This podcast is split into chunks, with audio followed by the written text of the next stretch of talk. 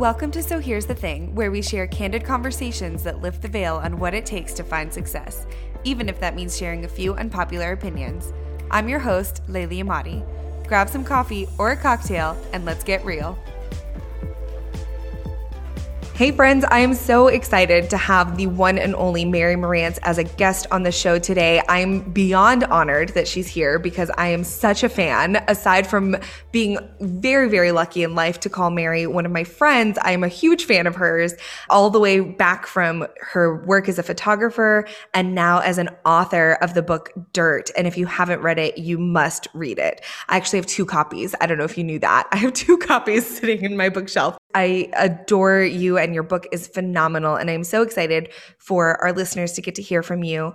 We're going to be talking today all about making really big shifts in your career and in your business and in your life. And I just feel like there is no better person to tackle this topic than you, Mary. So I'd love to kind of just kick it over to you and have you share a little bit about not only your journey as an author, but shifting from being one of the top photographers in our industry and the most sought after, in demand, just this huge thriving photography business, along with Justin, to being an author full time, which eh, it just, for so many people, I think it was like a surprise, but also like this light comes on of, oh, is that something that you can do? So I'd love to hear about that shift for you and like how it all happened.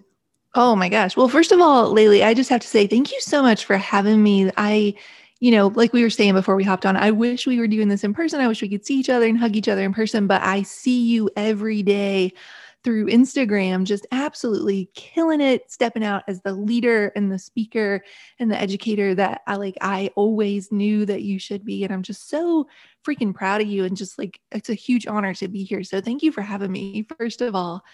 Um, and second of all, it's so true when you were describing that pivot moment. Like I always kind of picture um, that meme of the little girl like smiling creepy at the camera and the house is on fire oh behind her because you know there is a certain element of feeling like okay we built this thing up for 15 years let's burn it down you know but i mean the reality i think that's the fear most people have right is like oh my gosh like how do i pivot away from something that is working, even if it is not the thing that is setting my heart on fire anymore, to go do something that's uncertain, that there, there are no guarantees. That's the fear, right? And also, it's doubly hard for somebody who has already done that once because we have climbed that mountain before, right? We have pushed that boulder up the hill. We've started from the bottom. Now we're here. You know, we have done that already. And it's uh, exhausting to do that once. And it, it, changes you and it does something to you to have put so much of yourself into something once. And so this idea of letting the boulder roll down or just like, you know, pushing it off a cliff or setting it on fire, whatever analogy you want to go do something else, it's really terrifying because the, the biggest question we ask ourselves is, do I have it in me to do it again? Do I have it in me to start at the bottom? Do I have it in me to be brand new at something? I was established at this thing. Now I'm going to be a newbie. Now I'm going to be that one that people aren't sure of, you know, that they immediately don't know if they should say yes when you reach out to them. And so that's hard. But I think what is much harder is every single person listening, you started a creative business because you did not want to settle with your life. You did not want to stay in the cubicle that was sucking your soul out when you knew that you were created with gifts and, and abilities and a story that could go change other people's lives. And so do not let whatever business you have built become the new cubicle, right? It's just a prettier cubicle. And so that's really kind of where I was. The, the the goal of writing a book was always, and being an author was always the goal for me since I was five. And we talk about that in the book. It I, I took that kind of like, you know, the chicks the long way around to get there. Um, and having my business for 15 years before becoming an author was not this detour that was wasted time. I took everything I learned from running that business with me into this new world. So it's a very long answer. We have a lot of parts of that to break apart. But that's the biggest thing I want people to hear is do not let the business you've built become the new settling. Oh my gosh, I love that so much. I feel like every piece of that just resonates so deeply. I mean, even if I think about, I feel like it just sparks things, and I'm sure our listeners will feel the same way of you know, when I left my teaching career, I was I was good. Like people knew me. I was helping other teachers. I was respected in that community and then leaving that and having to rebuild. I've never really thought of it that way, but you know, same thing becoming a creative educator from being just a photographer, just a business owner to having to build up that second career and so on and so forth. Um, I think just thinking about taking that permission to actually chase something that, like you said, really lights you up and and is not going to be that next cubicle for you is so important. Mm. So I'd love to hear just like your perspective on I guess this is kind of a, a vague question, but like how how does one become brave enough to make that move? Because I feel like the fear is what holds so many people back. And I I don't even know if there's like tangible ways that people can really like move past that. But I'm sure if anybody can have an answer, it would be you. Yeah, well, you know, the first thing that I think is important, and this is something that I've really discovered, and maybe you discovered and, and spend a lot of time thinking about, is for creatives in particular, there is something about the way that our brains are wired that we start to achieve burnout by doing the same thing over and over again. So, in the beginning, weddings were the ultimate adrenaline rush for us because you never knew what was going to happen, you know, and you had to be on your toes. And oh gosh, grandma's brooch just broke right before the bride is going to ask for the bouquet. Where's the crazy glue in your bag? You know, there's a lot of stuff that can that can happen on a wedding day. We could talk about that for hours. But what happens is that somewhere along the way, the things that used to challenge us, the things that used to be brand new, they start to become muscle memory. They start to become the mundane. They start to become, you know, we've done this a million times before. Oh gosh, dear groomsmen, I've never heard any groomsman make that joke before about, you know, let me get a little closer to this other groomsman. You're super original. You really are. You know, and and when you start to feel that happening in you, that a little bit of bitter, a little bit of cynicism, that little bit of like, oh, here we go again. I think it's really important to ask yourself not only am I getting burnout, but am I showing up for the people I chose to serve as 100% myself? For weddings in particular, I think you have to love them or you will start to hate them. And we, Justin and I, made it the goal to be out before we ever went to somebody's wedding, you know, hating it because that's that's not fair to us and it's not fair to them. So that's the first thing I would say is that we I actually read a really interesting article recently that talked about if you want your weekends to feel longer, if you want your summers to feel longer, it is important that you are doing brand new things. They said when you're little, the reason your summers feel so long is because most of what you're doing, you're taking in and you're experiencing for the first time. Mm-hmm. And so that can make things go really quickly when you're doing them. You know, you go to a new theme park and ride some new roller coasters. Oh my gosh, time flew. Can't believe we were there 12 hours. But um, said on Monday morning, when you look back on that weekend, or in the fall, when you look back on that summer, it felt like it was the endless weekend, the endless summer, the endless whatever it was, because your brain was forming new folds and new memories. It was it was solving new problems. It was really engaged with what you were doing instead of just being checked out. So this is why a 12-hour day binge watching something you know, on Netflix can feel like a really long day when you're in it, but then come Monday, you're like, oh, where did the weekend go? Mm-hmm. So that's the first thing I'll say is I think it's very similar that when we start to do the same things over and over again, we're not being challenged in that way. It might be time to say, okay, do I need to change how I'm doing something or do I need to change what I'm doing? To kind of get into more of the idea of how do you set yourself up well for that, I, I think the first thing that we should acknowledge is that it is very different for Justin and I to leap and pivot into a new business at our age 15 years into having a business than when we left the first time. And i because that's this is really similar to what you were saying the second pivot for me right? I went to school i went to law school to become a lawyer had law firm offers and decided not to do that and to start our business. Fast forward 15 years and i pivoted into being an author. The first time i left we did not have a mortgage. You know we were not trying to fund our retirement. We were not trying to be responsible adult humans. we were just right. young and carefree. And, you know, a lot of people listening have, you know, maybe kids that they're trying to think about college or whatever the case is. So I just think it's important that we acknowledge that at this stage, that second pivot can, in a lot of ways, be harder than the first. Yeah, absolutely. I mean, I feel like that is something that not a lot of people give enough attention to. I mean, I know I don't. Uh, thinking about the fact that, like, when you are in a new time for you back when you're younger, back when it's like the first round, you're like, okay, I'm good. Like I've got, I don't really need that huge safety net. I don't really mm-hmm. need to like rely on anything. So the pressure is is exponentially higher. Yeah. Um, I love that. I didn't even think about that. And I would love to hear kind of so we know that that's there now, and that is something that could potentially be holding us back. I know for me, after you said that, I was like, oh my gosh, that's so true. And people, a lot of times, when I talk to my coaching students or anybody in my, inside my educator academy, they're always like, well, you know, I have a lot of conversations with people who are maybe single or who or do have kids or whatever their season in life is and they they typically try to compare it with like oh well like I don't have a husband who has a job that like we can rely on or mm.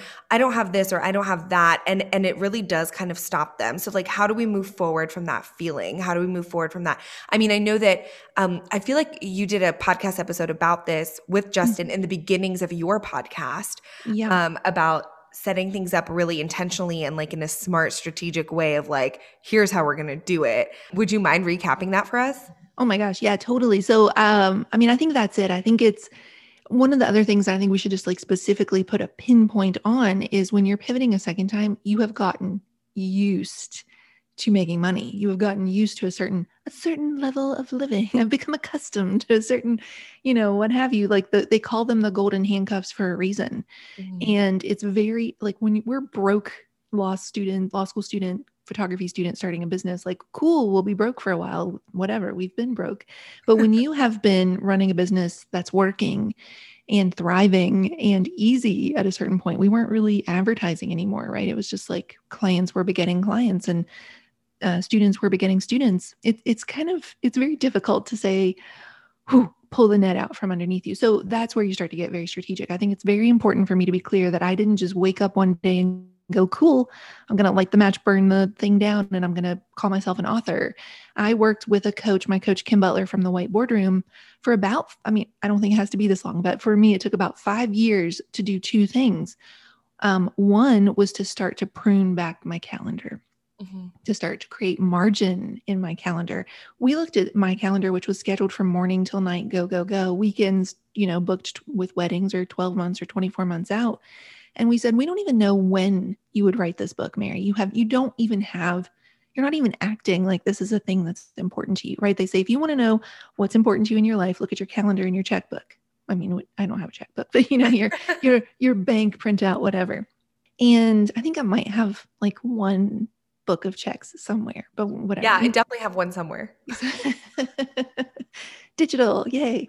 Um, and so you know we first started looking at like what do i need to let go of? What is good but not great? What is the actual 20% that's giving me 80% of results and the other 80% needs to go? So we started you know slowly taking down the number of weddings slowly taking down the number of courses the number of launches we were doing like really focusing in on what was actually working which is just a great thing to do regardless of if you're trying to pivot or not. So, starting to say, how do we make time for this thing that we say matters? And then the other was the financial side. And that's, you know, making sure that you are starting to build up those cushions of emergency funds, whatever makes you feel like if we hit, you know, if, if we did this thing and it just didn't work for a while, what is an amount of time we would want to give this thing to really give it a chance? Is that six months? Is it 12 months? For some people, that might be they want to see two years. For some people, it might be three months. But really starting to make sure you are financially in a position where that new thing you're doing doesn't immediately have to be what's putting food on the table. And so both of those things require quitting well. And one of my favorite books I've ever read is Quitter from Jon Acuff, where he talks about there is integrity and character and grit forged in leaving a thing well. It's delaying instant gratification to say, how do I close out this chapter of my life? Where the people that I owed things to, the people that I wanted to honor that relationship, they feel like we ended on a good note because the last thing you want is that following you into a new field of somebody saying, you know, I never got what I want, what I was supposed to get from them. Oh, I love that. I feel like you know, circling back to what you said about it taking you five years of working alongside your coach to really carve out the time and do it in what was the right way for you. I just love hearing that because I think so often people see the end result and they just think, wow, that happened fast. That happened out of nowhere. She right. was just like this phenomenal wedding photographer. And now she's this phenomenal author. And like, that's cool. I'm going to do that too. And then you get really discouraged when it doesn't happen in that way. And of course, that's discouraging when that's what you're thinking you're seeing. I actually have to say, though, I feel like you've always been really transparent with the process, which I've loved following along with. Just like you said, like on Instagram and, and just tracking what you're doing, you've always been transparent about that. But if somebody were to just kind of like stumble upon someone else's success, that's what they see is like that iceberg of like, oh, there it is. Like there's the perfect, yeah. you know, end result. And you're not seeing the five years of work that it took you. So I just think that's such an encouragement to hear that because things don't happen overnight, um, typically. Yeah, they really don't. And I'll tell you, the things that do are not really the things that last. Justin and I were just talking about that this this morning there's some new things we want to try with like my show where we want to try to, you know, do some like video edits while we're actually recording, things like that. And like he was talking about, hey, like maybe we could move to you having guests coming in in person.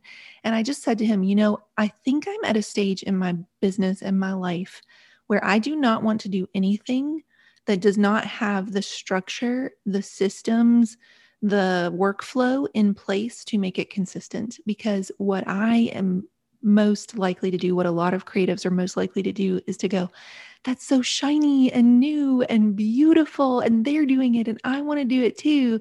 And you launch it, and it's exciting to announce, it's exciting to launch, it's exciting to start.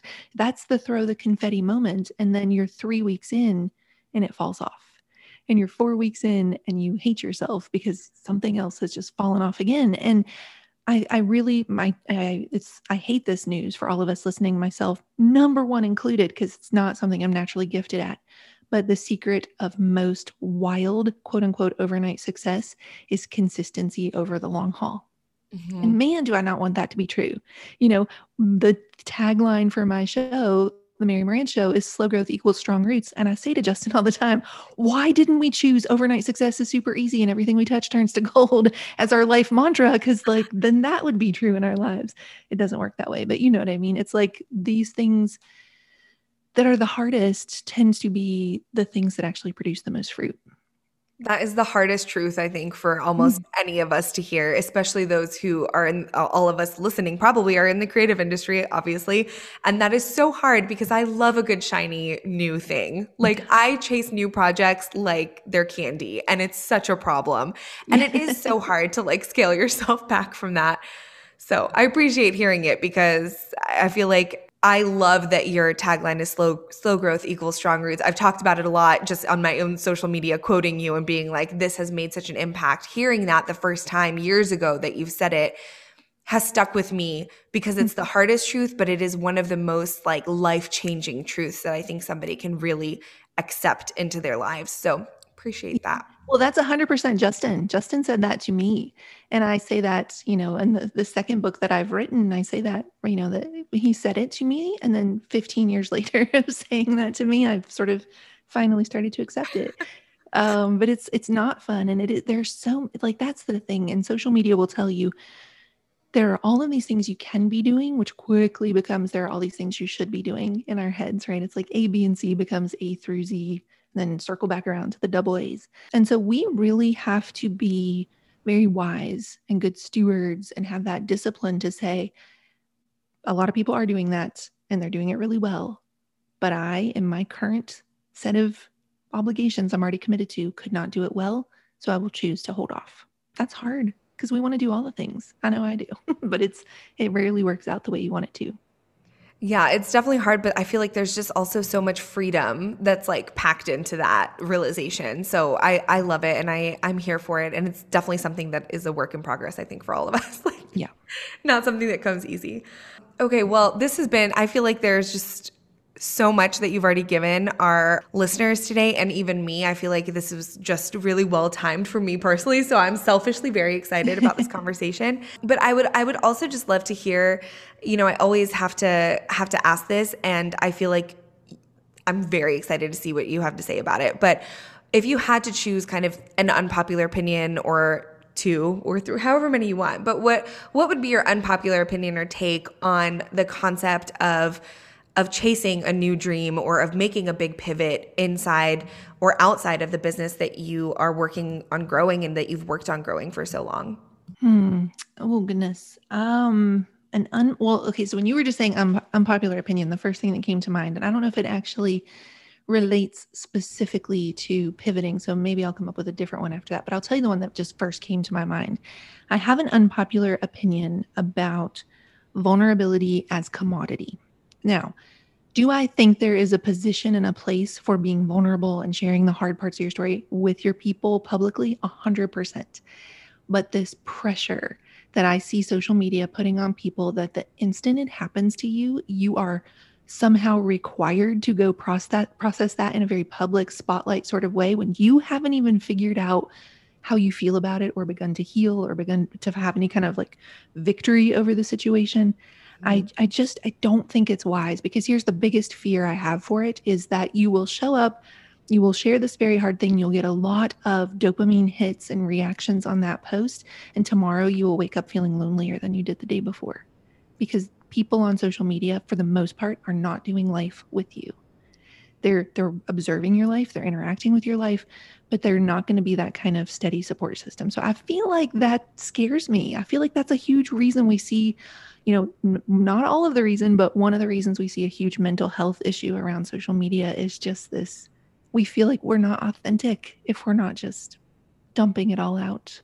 What are your thoughts on that before oh my, I- oh my gosh. I'm literally like if if you guys could see me right now i'm like aggressively shaking my head like nodding my head along because I, I cannot agree more. And i feel like the pressure to almost like one up other people's struggles by sharing your own is another part of this. And i i just i feel like it adds to competition. It adds to feeling awful about yourself. And so many people struggle because I feel like I don't know about you, but a lot of people come to me and they say like, "Well, I don't really have like anything really like life altering or struggle like a struggle to share, so I don't have a story to share." And mm-hmm. I'm like, "That's not those two things do not have to be intertwined. Like that's okay." Right.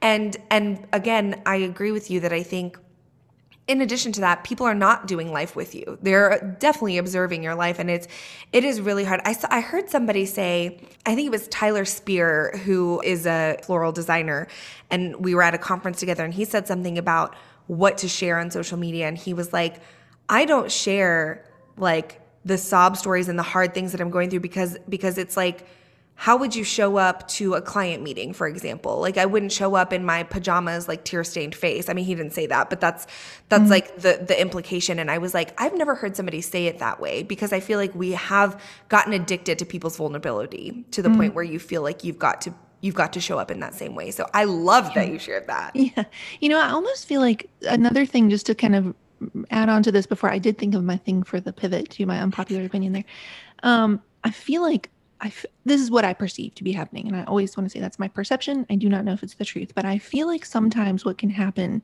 is something hard happens to someone. And because social media has messed with our heads so much, the first instinct almost becomes, man, that would be a powerful post. Man, that like, because it's almost like I dare you to not engage with this hard thing that I'm sharing, right? It's almost like it forces engagement in a certain way. And I feel like that being the first thought or the way that our brain first processes it, it's like we almost skip over our brain going, Whoa, we're in pain. This hurts. This is trauma. This is grief. This needs to be mourned and processed. And so it kind of gets shoved down and buried. And then we don't understand stand when like 12 months later we have a complete burnout or breakdown because we've just pushed it down and pushed it down and said, Oh, let's make lemonade out of these lemons this good engagement lemonade. So that's my final thought on that part. Um, for the pivoting, my unpopular opinion is this, and it kind of goes back to something you said earlier. You said, "Oh my gosh, like it felt like it came out of nowhere," and it's like people were like, "Gosh, we didn't see that coming. Like, what's happening? What's going on?" When you are doing something we saw this when we first started our business. When you are doing something that doesn't make sense to people who are still very, very much inside their comfort zones, it's not going to make sense to them, right? They're not going to get it. Nobody is going to catch the vision the way that you have until it's already out into the world. And so, specifically, I remember when we were going to start our photography business, and I had just finished Yale Law School to the tune of six figures plus student loans the mother back home where I grew up of one of my frenemies, because those are very real things. I remember her very specifically with like a lot of like glee in her voice saying to me, Oh, all that schooling. Do you know what I mean? And and and it was, I'm not even being like uh caricature, that is what her accent sounded like. And she, you could tell that it felt like she took a little bit of like Schadenfreude or whatever at like Golden Girl falling because I was not becoming a fancy lawyer like everybody thought I was doing this business. And then fast forward 15 years, she has to kind of sit on the sidelines and watch what that business became. Like we caught the vision long before your critics or the people who are kind of rooting for it not to work ever could. And that's okay. That's okay because what we cannot do, and I talk about this in my second book actually, is I say, Do you want to know the first faces that I picture when something good happens in my life? The very first face that flashes through my mind. It is not my husband, my friends, my family, God, my dog. It's none of these, none of these people. It's every single person who told me that I couldn't. It's every single critic in my life. Because I want them, I want to, I want to think about how they're going to react to that happening. But then I also do the same thing when something bad happens they're going to be the first ones judging it. They're going to be the first ones saying, oh, guess it didn't work out after all. And so what we do is we double our hard times and we half our good times by giving people who are not for us a front row seat to our lives.